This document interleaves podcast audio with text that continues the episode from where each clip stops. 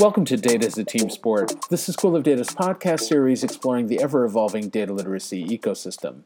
Other episodes in this series focus on specific areas within the ecosystem, such as enabling learning, advocacy, data in a humanitarian context, tool development, and government. These podcasts were edited from live online conversations, and you can find the video of that conversation, notes, and links to all the resources we mentioned, along with other episodes, in the blog at schoolofdata.org. I'm your host, Dirk Slater, and I have an agency called FabRiders, and along with being an active member of the School of Data community, we also help advocates and activists design tactics that utilize data to accelerate social change campaign strategies. You can learn more about us at fabriders.net. Helping me out both behind and in front of the scenes is Caitlin Rogers from School of Data. In this episode, Mentors, Mediators, and Mad Skills, I'm talking with Emma Prest, who oversees the running of DataKind UK and leads the community of volunteers and also building an understanding of what data science can do in the charitable sector. I'm also chatting with Tin Geber, an independent freelancer based in Zagreb with over a decade experience as a creative strategist, designer, and technologist with experience in human-centered program and service design. Emma started us off by telling us about how DataKind UK came to understand and use the term data maturity in their work with charitable organizations. Um, so we got really excited by the idea of data maturity a few years ago um, and found that loads of companies in the private sector had spent ages developing kind of data maturity frameworks and understanding what it means. Um, and so we thought, um, you know, oh, better, better, work out what this means for the nonprofit space. Um, and so last year uh, we teamed up with a another organization called Data Orchard, and we um, actually did a survey with 200 nonprofits and interviewed 12, and like came up with this whole framework and and tried to really like get to grips with what data maturity means for an organization as a whole. Um, and it basically, unsurprisingly, came down to some really, you know, important stuff around people. A lot of it's around kind of leadership, whether leadership is interested in data, in making data driven decisions, whether the culture is open and whether people share data between teams in an organization, um, also what skills are in house. Um, plus other things like whether the organization collects data, what, what kinds of technology the nonprofit uses, um, the kinds of analysis they do, uh, what they use the data for. Um, anyway, so we built this kind of data maturity framework. Um, and so we've been using it a lot to understand what an organization is doing with data, whether they need someone to come in and just help them with some spreadsheet stuff, or whether they need more sophisticated analytical support or, or data science, which is what DataKind does.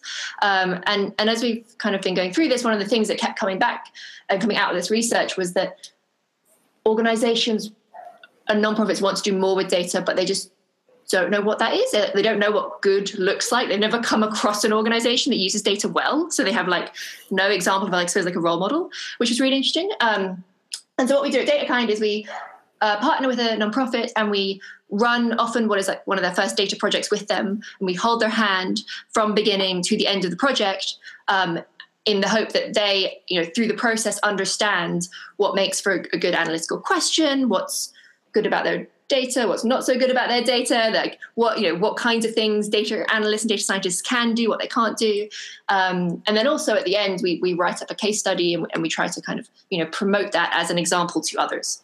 Um, and so what what we've seen I think the DataKind, what our lessons are is that you've got to uh, you got to do it with people. You can't just tell them. You can't just show them. You've got to like do the project with someone, and that's like the best way of them really getting to grips with with data and so i mean and and this is the piece that i think is really really critical for people to understand in terms of like you know training is just going to get you uh, so far in sort of raising the awareness and possibly just getting that like open opening their people's minds into understanding like how to move forward.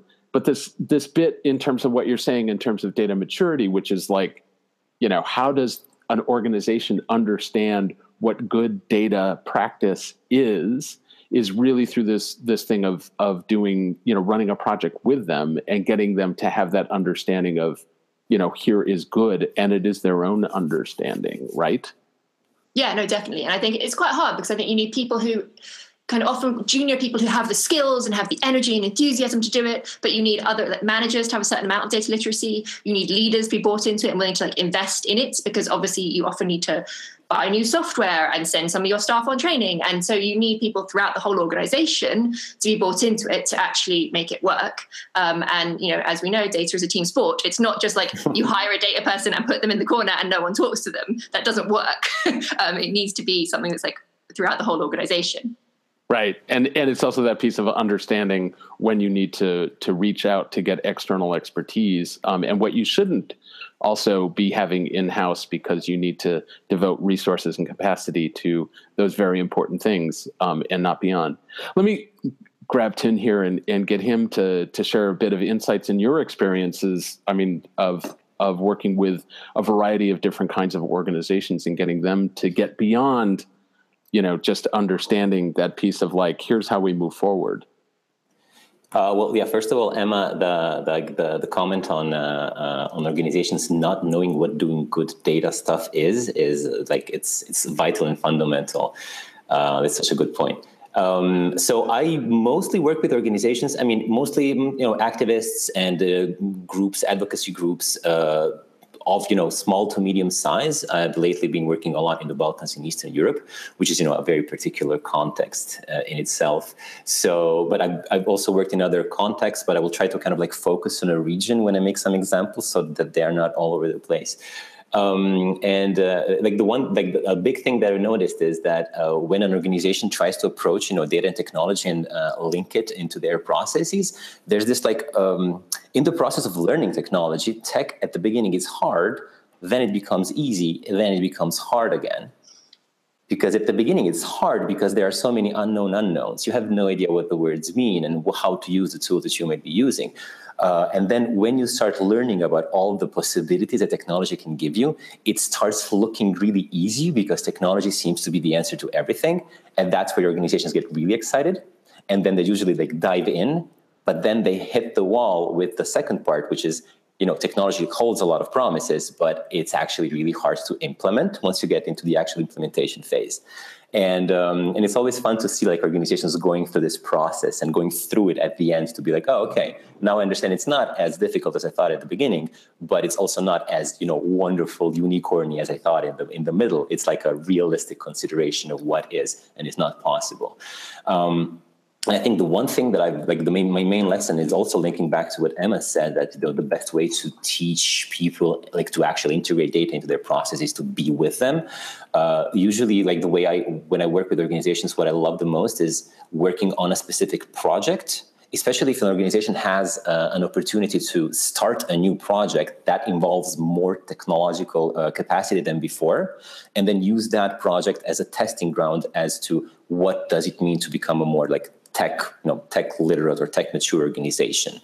I've had like the, a very good fortune of working now with a Croatian transparency organization, Gong, that decided to build um, a politically exposed persons database and also to use this big two-year project as like this big step towards becoming a technologically mature organization and basically you know, testing out all the different ways in which technology can be integrated and where it should or could be integrated on a larger uh, in a larger organizational framework you're both working with a variety of different kinds of organizations. And and and tin just a little bit in that like you know you mentioned sort of the different geographic uh, organizations uh, geographical regions uh, and organizations that you're working with. Like what do you see as the main differences between those those different kinds of organizations in in working with them around their needs?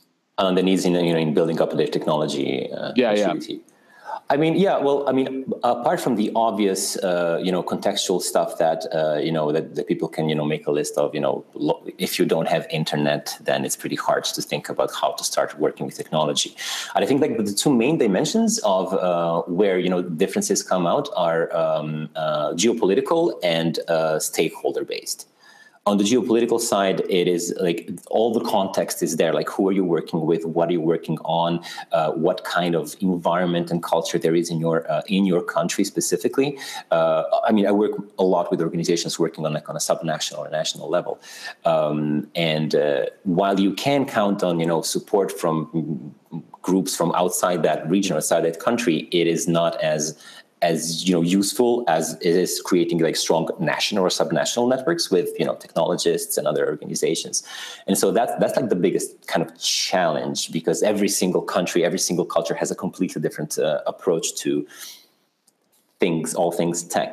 And the other is a stakeholder it's like who are you working with? Uh, if you're like a government uh, like a transparency and accountability organization if you're all about like uh, anti-corruption and transparency of the government then your biggest problem is the government and it's you know your issues and your challenges are not your own first and foremost but it's about whose data you're using and how open they are to sharing it uh, what kind of you know political environment there is and uh, and so on. Emma would love to get your take on that question too because i know data DataKind uk is focused in the uk but you guys are working with like a lot of different kinds of, of organizations within that. So curious in terms of what you see are the major differences, say, between advocacy organizations, service organizations, or any other different kinds that that DataKind is working with. Yeah. Um, so I suppose we have it slightly easier than TIN in that we are mainly working with UK organizations and it's it's one more or less homogenous culture and, and we kind of you know have a uh, so we're all starting from the same page. Um, but yeah, so we found that a lot of um, service delivery organizations um, are like, I suppose it's much more uh, obvious and intuitive to work with them from a data science perspective. Um, so if you think that they are providing this, the same kinds of services to the same groups, populations of people on repeat, um, and that data science is really great at optimizing processes. Um, so if you think that like Amazon uses algorithms to sell more stuff to certain kinds of people, you can use those same you know data science tools and techniques to to better understand who who your users are as a service, to understand who's more likely to do well in your program or who's likely to drop out, or um, so that's that works. I'd say from a data science perspective really well, um, and we we started to make a bit of a foray into working with advocacy and campaigning organizations recently and I'd say that it's like they, you know, they're not necessarily doing the same thing on repeat. They like, research or investigate something, do a campaign around it, and then go off and do something else. So it's not always exactly the same. Um, but that said, we did.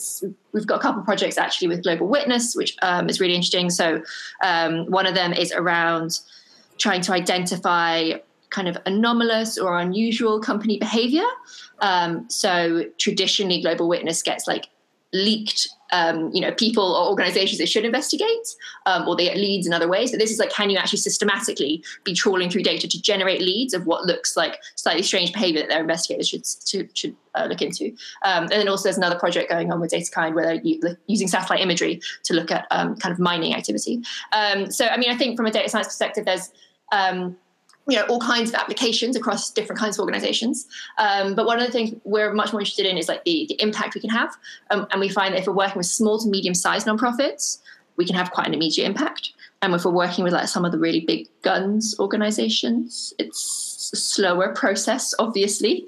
Um, and it's harder i think to kind of create change and to have you know you, there's no immediate like kapow of a project um, because things just take a long time and you have to get so much sign off. Um, so i think you know we've got a really clear idea of what we can do with say like a small homelessness charity um, uh, and, and, we do prefer i suppose to work with those kinds of organizations. Well no it's interesting because i think um, you know yeah small organization in terms of of being able to to deliver impact and in is is in some ways much much easier. Um, not much easier, but but can be more rewarding for somebody um, that is working as the mediary um, between a, a, couple of different organizations. But the other thing that um, I think is quite critical, um, one is this this uh, this thing, I'm, and I'm glad you mentioned the Global Witness Project because the last uh, uh, episode we had around advocacy organizations with uh, um, Sam Leon from Global Witness like he he started to bring up you know w- how important it was to be able to bring in people from the outside and also people that um, are are working with organizations and sort of get those sort of shared lessons learned. So you know one of the um, critical things that we can do as uh, uh, sorry I'm going to use the word intermediary, but you know as as somebody that working with multiple organizations is carry the the relevant stories for each organizations in terms of you know um, how does this work with somebody else? And and often people will learn very very well from sort of the peer organizations and putting them in touch with that. Um, so really critical. But i'm curious uh, emma um, in terms of of all the different types of organizations that you see within the uk um, where do you really see gaps in the ecosystem? So, actually, I'm going to tie back to the last um, podcast in this series because I think what's really interesting is that for so if we if we're trying to bring about change within nonprofits and we're trying to get them to be more effective and efficient, and we believe the data and technology can do that. And for the for large organizations, you need the Milenas and the Sams. You need the people who are the the barge turners, who are there internally and dealing with all the political stuff, and you know, and they know at what point to bring in someone external. Um, that I think those people are, are fundamental and are quite quite rare.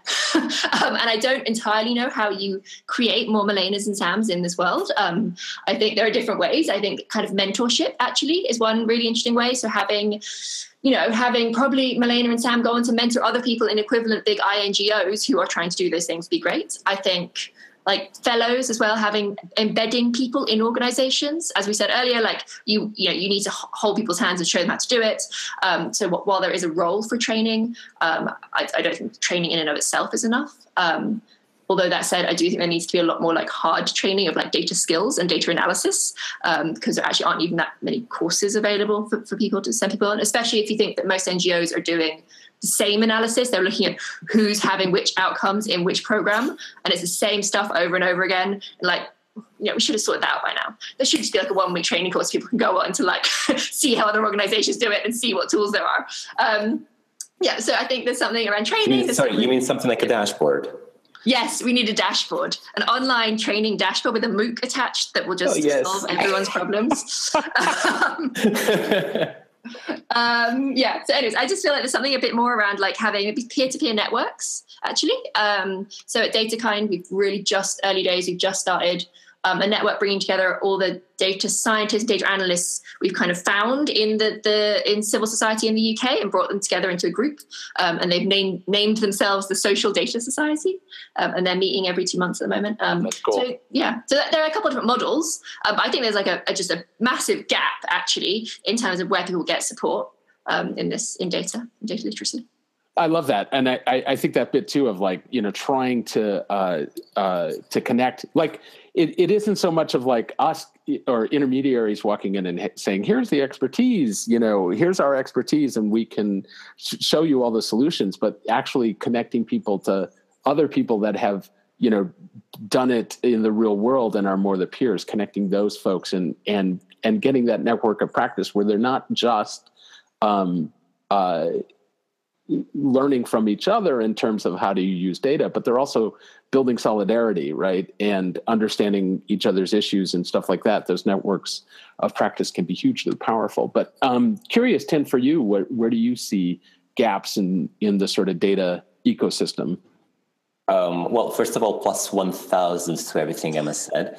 Um, I think, like, first of all, if we think about, uh, if I take the the ecosystem concept and kind of like think about the entire system of different types of players in a uh, within the within you know any kind of social good project, which means you know adversaries and different stakeholders.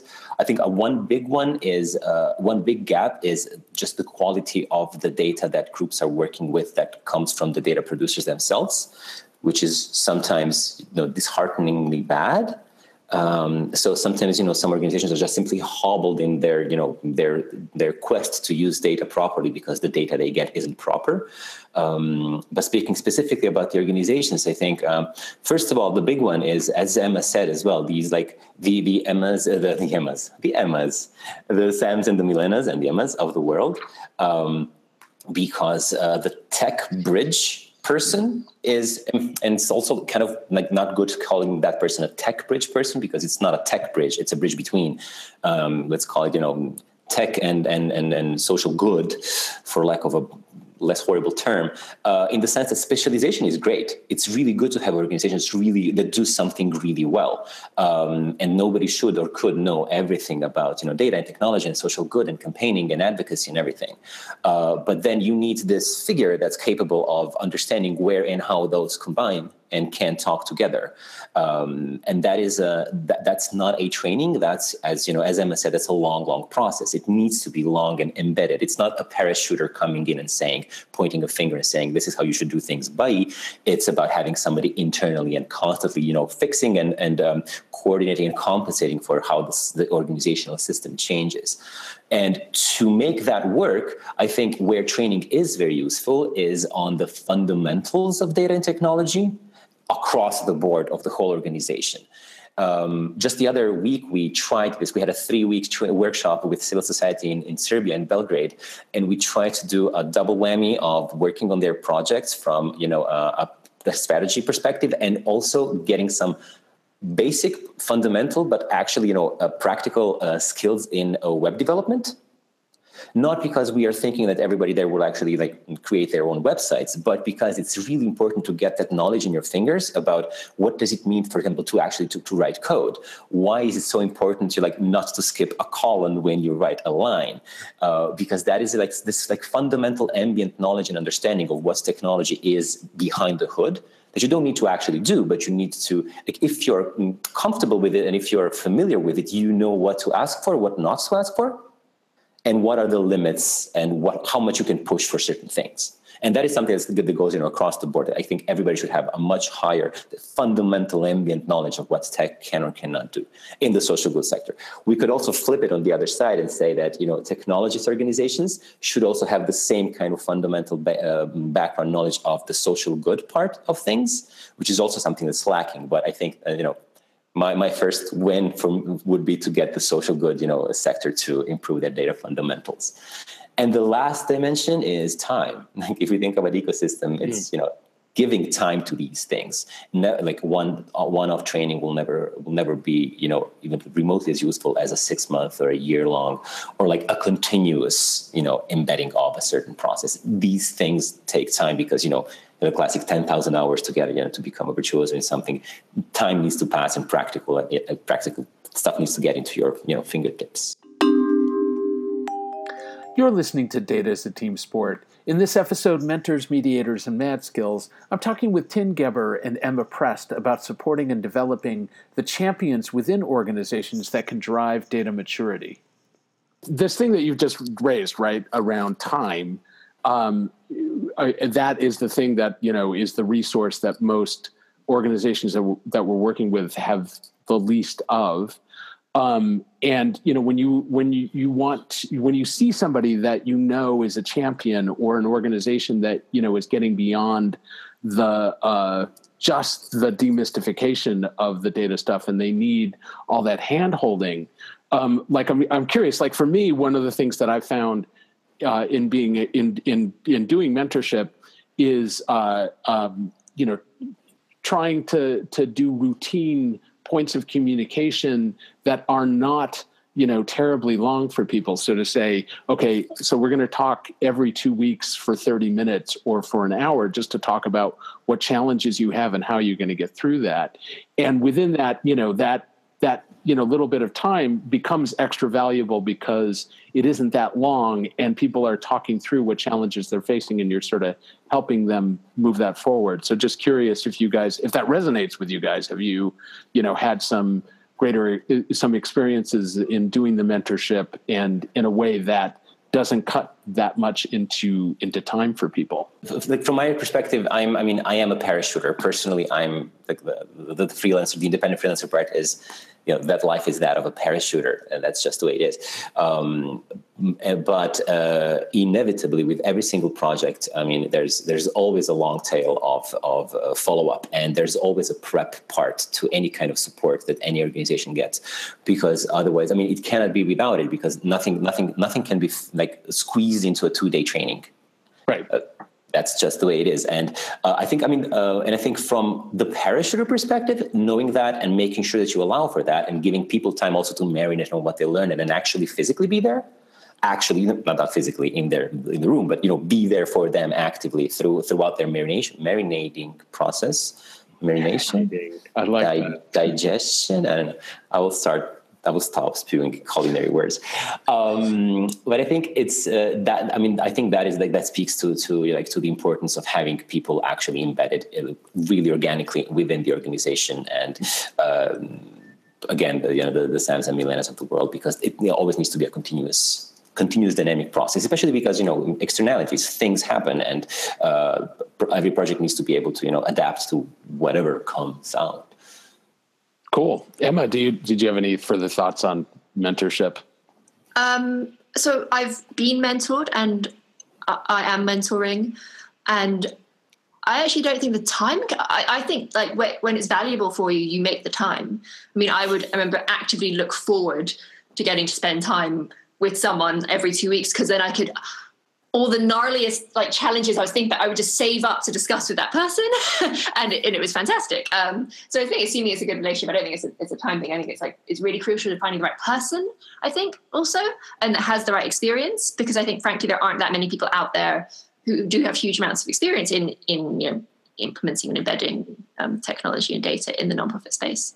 Um, but I think it is. I mean, I kind of feel like everyone should have a a mentor at all times, and I'm, feel like I need to find myself a new mentor. To be honest,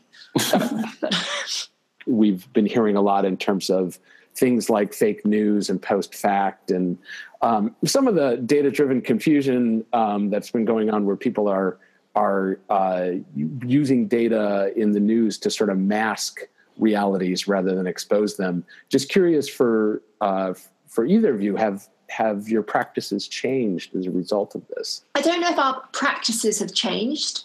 I think if anything, it spurs spurs you on to keep going, um, and I think it's as you see how people can be manipulated.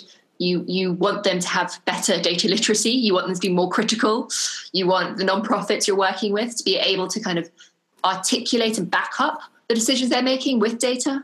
Um, I, DataKind in the States actually after election of Trump put out a specific call for projects working the, the kind of democratic freedom space. So they really quite quickly responded and said, no, we want to res- like support civil society to, to tackle this. Um, so I, it didn't actually change the projects we're working on, but um, I think maybe it just makes it even more important for us to keep going in, in what we do. Um, I have two, two answers to that question, a professional one and a personal one. Uh, on the professional side, I think like if we focus on the, if we talk about the Balkans, I, I think uh, like mm, an important thing to mention is that uh, fake news has been around for a long time here. um, that's that's just how we roll in the Balkans. um, um, we actually joke with like organizations here in the Balkans when uh, when uh, like we connect with organizations from the U.S. that are you know kind of panicking in panic mode now, like not knowing how to uh, engage with all the like the new like dogmas coming out. We are like, oh, sweeties, should we just come there? Like, do you want a hand? We we know about this stuff. We've been living with it for a while now.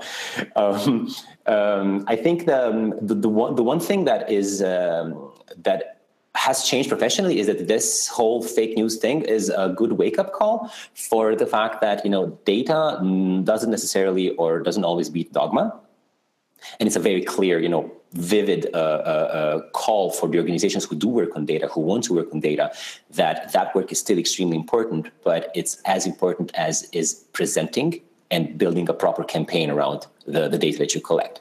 It is not, I mean, now it's very obvious that, you know, just collecting data and show and say, but look, the data says that um, not enough. I mean, it's never been enough, but now it's very obvious that it's not only about uh, you know collecting the data; it's about making sure that you then also know how to present a strong argument on top of that.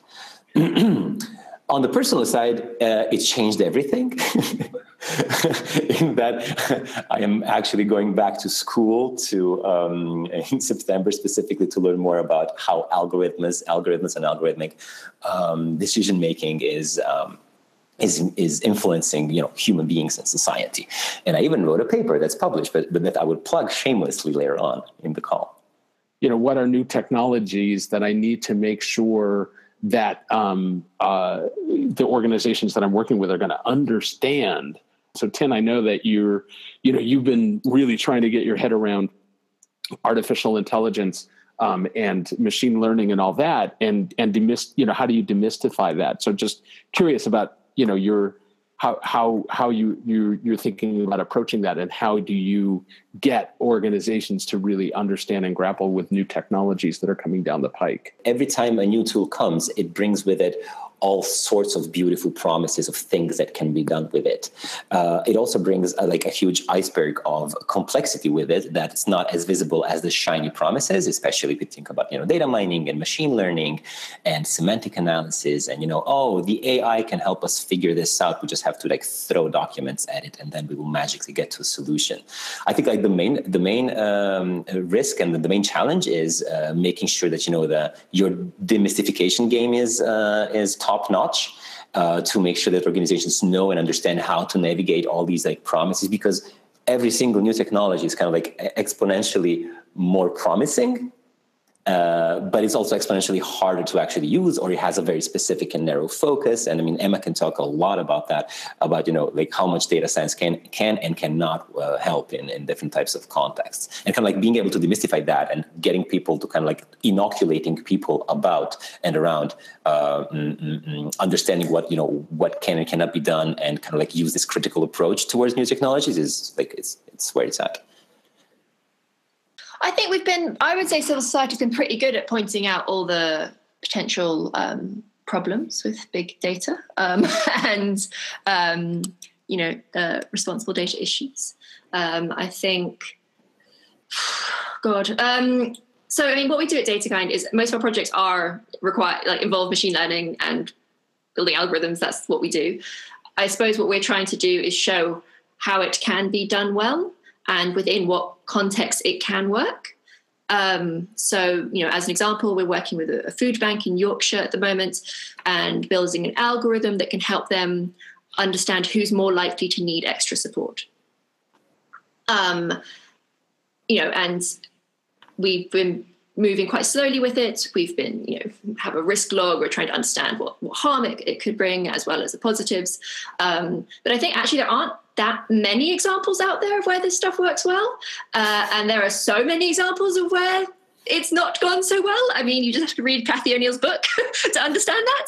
Um, and I, I, think actually the you know DataKind is trying to show the the positive side, like where this stuff can work. Um, and I think to actually to go back to Tim's point from earlier, like it's it's quite hard to implement a lot of this stuff. So it's like easy to build prototypes, but really hard to implement. And I think that's part of the reason there are so few examples to show of you know machine learning, algorithmic decision making uh, for social good that is doing its job well, because most nonprofits aren't able to implement this stuff yet, um, whereas big companies can and are and are racing ahead and doing it without necessarily thinking it through. Cathy O'Neil's book is Weapons of Mass Destruction, right? Mm-hmm. Yeah. Good. Wonderful, wonderful read. Any questions for each other? I have two for Emma. Oh God. Okay, go on. uh, the first one is uh, you were talking about um, how DataKind's strategy works well with service delivery organizations because you know machine learnings and algorithms can uh, work well in that situation because even if you don't have you know big data you have a continuous flow of data so it can work in that because it's constantly you know um, kind of like fixing itself. Um, what are the biggest challenges and I know, that, I know this is a huge topic but from like the experience in the uk what are the biggest challenges in trying to work with through data science with campaigning works like global witness when you know the big data isn't so big uh, interesting. So, well, first of all, uh, the data we work with with a lot of the service delivery organisations is also, is quite awful. It's pretty patchy. Um, you know, it, it's not. It's pretty rough and ready analysis that sometimes we, we have to do. Um, I so with Global Witness we're using open data, so it's all Companies House data. So it's not data they have themselves collected. So it's a different um, kettle of fish, so to speak. Um, to be honest, a lot of our projects mix internal data of an organization. So, for example, what an organization knows about its beneficiaries or even about its, says its supporters, its membership with open data. Um, so we're often kind of mashing together lots of different data sets, which is, you know, what the kind of the fun of data science is, is that we can now hack together loads of weird data sets we never originally would have done. Um, so I, I, don't know that I can, I, we haven't worked with enough advocacy campaigning orgs either to, to quite know. I mean, I think a lot of campaigning orgs that are more like, um, what are the campaigning orgs that like do online petitions and all those like Avaaz and all those guys? Like those guys have got data science down. Obviously, they were they were built with like digital in their blood. Yeah. Um, so I think it's I think the amnesties uh, and the more traditional researchy investigationy ones are slightly more interesting because they're having to go through quite a big cultural shift at the moment. Um, but we haven't done that much with them, so I don't know if I can say anything particularly intelligent on that matter. No, that's really interesting. I, I like the like so, so, because the concept of the matching up what they have with, with other sources that can be useful there. That's also a huge chunk of like service that you provide. You help them understand which you know data sets can be mashed up and what kinds of results there can be. That's pretty awesome. Uh, question number two: When are you guys coming to the Balkans? Oh, that is great. I don't know. So basically, DataKind goes where there are existing communities of data scientists. And I'm just not oh. uh, sure uh, if you can give us a heads up on where in the Balkans there are um, hubs of data science people. I just gave myself work, didn't I? yes. um, obviously, it relies on its volunteers. So we have to go where there are kind of active, you know, communities, um, mm. basically. That, but that still reminds me, Emma, because one of the things I wanted to make sure that we got you to do was do that definition of what a data scientist is.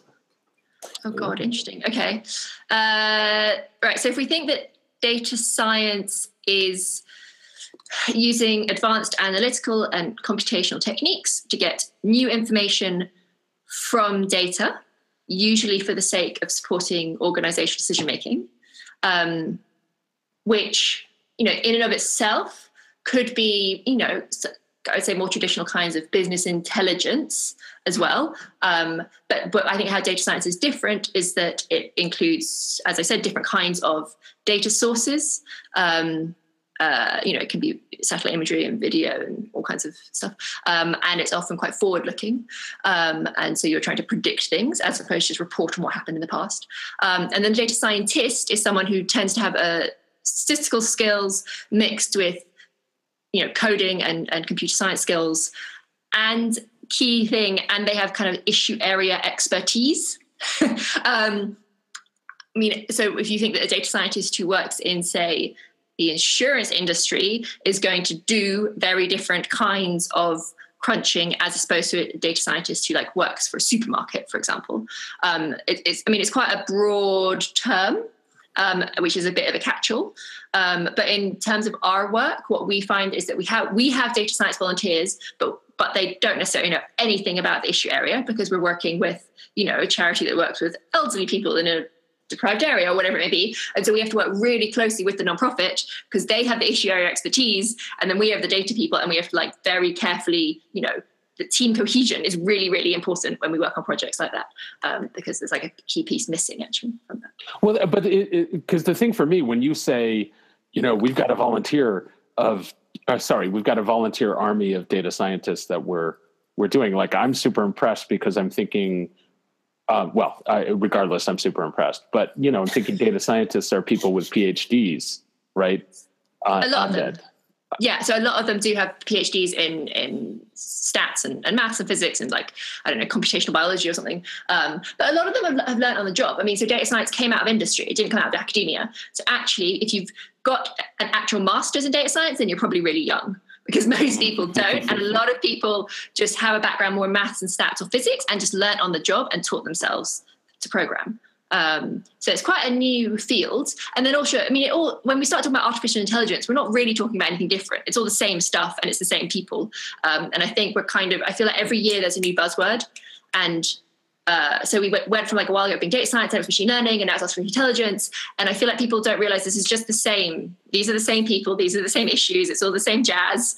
Um, but but we uh, just put new labels so that it sounds cool and sexy that is very, and yes, that couldn't be truer. And again, very impressed. Um, did you have? Uh, do you have a, a, question or two for Tin? Yeah, I kind of just wanted to know, um, like, when I actually wanted to know, like, I'm always interested in failure stories of like the, the worst project you've ever worked on obviously not naming names but like when you're working with an organization to help them implement a digital tool or do a data project and like it just didn't work and like what your takeaways were Ooh, okay. Uh, I have one really good one, and I but I have to like redact myself hard on it. okay. okay. So, but we can say it was a it was a project for uh, a country that is a democracy by name, but a totalitarian regime by everything else, um, that wanted to create a system to um, open up their data. And their starting point, point was to think about installing a CKAN instance. Uh, for you know for, for the for the listeners who are not familiar with CKAN, it's an archive platform a platform that archives and presents uh, open data for a government which you know basically presumes that you have the data that to put in. It's kind of like saying I want to start uh, growing um, wheat, and my first step will be creating a huge hangar, hoping that it will be full of wheat for some unknown reason by probably magic. So I think that that was a very interesting one because it was uh, it like it actually required a lot of breaking down concepts and breaking down um, uh, the the data pipeline. You know, basically taking the group, the organizations back to uh, what it means to actually produce data and where does this data come from and where does it live today. And it doesn't live in, in very nice places today. It lives, but it lives, you know, in big ledgers, um, handwritten ledgers, literally. Um, so, and it, that, that, was like the biggest challenge was kind of like take, take a lot of steps back to see what, what can be practically done so that one day a CKAN instance might be useful. Uh, but I mean, that's unfortunately, I mean, that's pretty much where we left it off because then you know the government buy-in kind of just fizzled at that point but you basically dissuaded them from doing the project uh, uh, yes and no. I think I dissuaded them from doing that project because they understood that it would have been pointless. But I think there are other. I think they probably just like shifted around some things and then just dedicated them themselves to other parts of it. Uh, and my fear is that you know, um, well, we can say like the, the worst case scenario would, would have been spending a lot of resources to build an empty platform. Uh, at least that won't happen. But I don't know how far we will get with you know actually starting to start from the, the from the actual from the ground to build the process because again it will it will probably take years to get to a point where you know they are actually ready to use a CKAN instance and it's and and it lost completely its shininess, right? A CKAN instance can be up in a couple of months and we can say there's something and we can point people to a web link.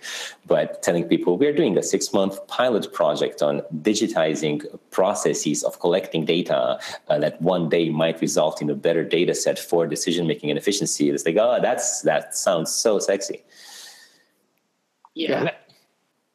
Yeah. And I have to say, like the the big uh, uh, indicator for me that a, a, project is likely to fail is if somebody walks in with just the like, we want to use this tool um, because it's this tool. Um, and you know that they haven't done the uh, the hard thinking. But then the other thing I think that that uh, has also uh, an indicator for me around technologies or an indication for failure. Uh, often, you know, when groups are starting to grapple with technologies, if they don't have if the organization itself is not a healthy organization and knows what it wants to do um, the technology can often highlight the um, you know the the lack of strategy or the lack of of um, of thinking through of of where the organization is trying to head and the impact it's trying to make. Um, and so you know yeah that can just be yeah huge indicator. But so on just on that actually um, when we start a project we have you know we have this like data maturity assessment we do to try and work out where an organization is at and what kind of support they need. But really what i wish we had was a like are you well managed or not assessment? Because i think that is also so key but yeah. know, we don't dare go there. Um, but i think you know if it's a badly managed organization then like the last thing they need is technology.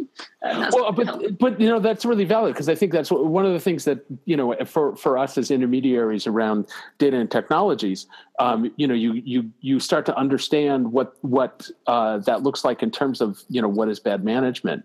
And and then it's the bit of like you know you you you try to figure out how to use your um, your intervention to sort of highlight in a gentle way that is sort of techno you know based around this discussion where you can get that out. And there's a fine art and science. And i would have to say just to get the title in once more mad skills to sort of get that happening. But um, also emma i am so glad you know that you've you mentioned the the data maturity checklist a couple of times because that is something that a uh, resource that people have uh, mentioned a couple of times in this series.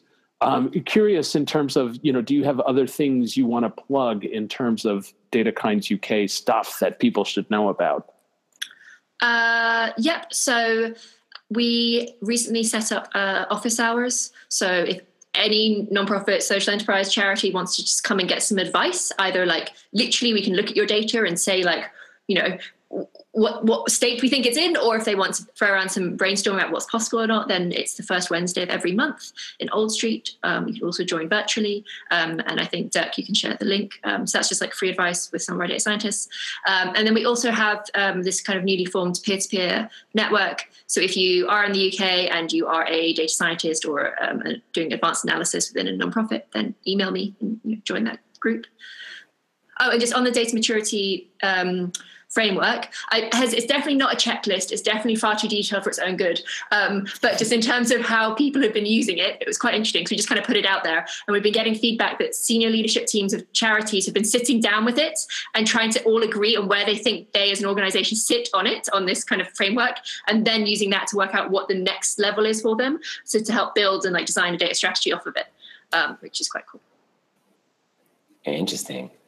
Uh, I, I, have two things to plug. One is um, I wrote a paper around the role of algorithms in digital media, uh, and it's uh, it's an open uh, it's, it's on Gitbook, so anybody can wow. download it and use it as a MOBI, as an EPUB. It's actually also on Amazon. You can go and purchase it for your Kindle. I'm going all in with the web publishing here. Uh, it's an, I mean, I would, I, I, would like to say it's a light read because it's 80 pages, but it might get dense-ish at some points. But uh, what I would like for people who are actually joining this call, if you're interested in checking it out and then letting me know what you think, the whole idea of having it on Gitbooks is that we can, you know, revision it and and and build it up. Um, that's one. And the other thing is, uh, speaking of office hours, uh, uh, likewise, if you go on my website, which Dirk will then plug later on, tim.fyi slash about, um, you can book a call with me and chat with me about things. I have this, uh, I, I like, I do like quick interventions for anybody who wants to do them, and I try to keep my schedule like open enough for to give 30 minutes of chat to anyone who has need for a chat. Are there any sort of readings, uh, resources, or um, projects out there that you're getting inspiration from in terms of your own work? Um, what's inspiring your your your your work? Uh, so I already mentioned Cathy O'Neil's Weapons of Math Destruction. I think if you haven't read that, you should read that. Plus um, a million to that one. Yeah. uh, I've just started reading Everybody Lies, um, which I'm really into. I don't can't, can't quite remember the, the author's name, um, but it's uh, he's uh, a former former data scientist at Google, and he's um, been analyzing a lot of kind of internet search data and seeing what oh. human humans are actually looking at on the internet, which is quite sad but totally fascinating. Um, so it's about you know how how weird sides of us get revealed through search engine data. That's a, um, I, and I have to say, I, have to, I heard an interview with him recently, uh, and and that stuff is yeah the uh, the searches around porn were really yeah.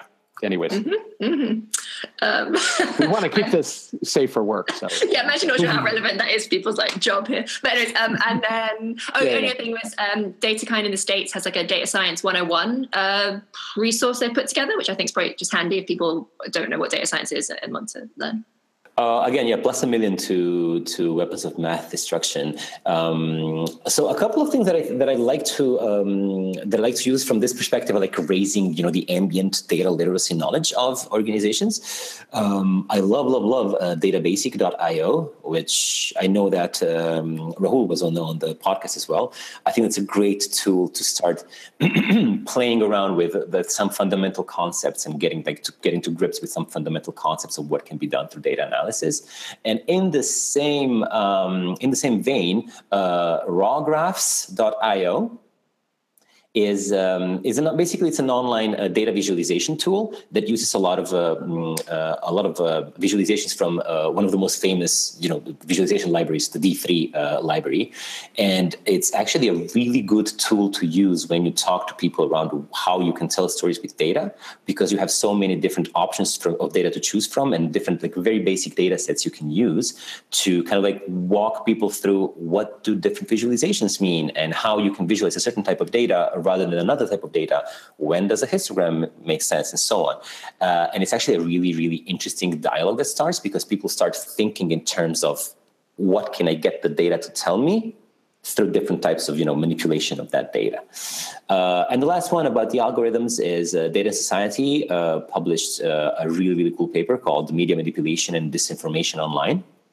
Ooh. It kind of does this like scoping study, like a mapping out of like the main actors and drivers of this post-fact, you know, fake news uh, world, and it's a really good read. It's a really good scope you know what we where we've gone in the conversation and then thinking about these things that we are plugging in these resources just to say you know how important it is uh, for uh, intermediaries but also organizations themselves to be sharing learnings right and how important that is for us to be able to keep functioning uh, in the jobs that we are doing and, and moving things forward. So you know both of you tin and, and emma you are are uh, really excellent in terms of getting getting your learnings out there, and I I just want to applaud that um, and and want to make sure that people are encouraged to keep that kind of behavior going because we as a sector need to learn from one another rather than um, being uh, proprietary around our knowledge and and keeping it closed within ourselves.